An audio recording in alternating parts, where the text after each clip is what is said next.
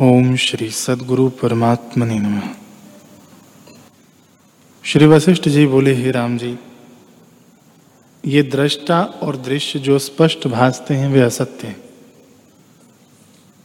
उन असत के साथ तन्मय हो जाना यह मन का रूप है।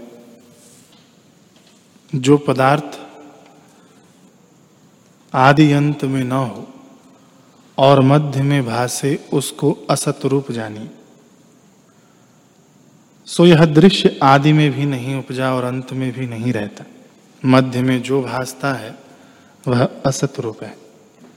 अज्ञान से जिनको यह सत भासता है, उनको दुख की प्राप्ति होती है। आत्मभावना बिना दुख निवृत्त नहीं होता।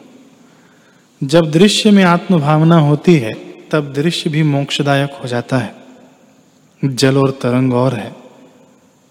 जल और है, तरंग और है। यह अज्ञानी का निश्चय है।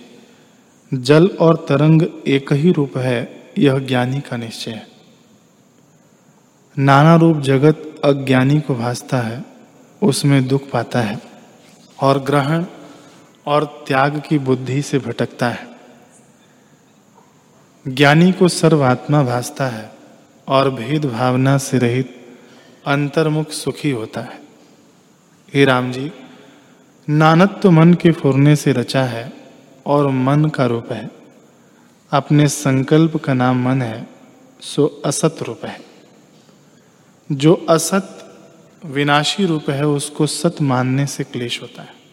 जैसे किसी का बांधव प्रदेश से आता है और वह उसको नहीं पहचानता, अतः उसमें राग नहीं होता। पर जब उसमें अपने की भावना करता है, तब राग भी होता है।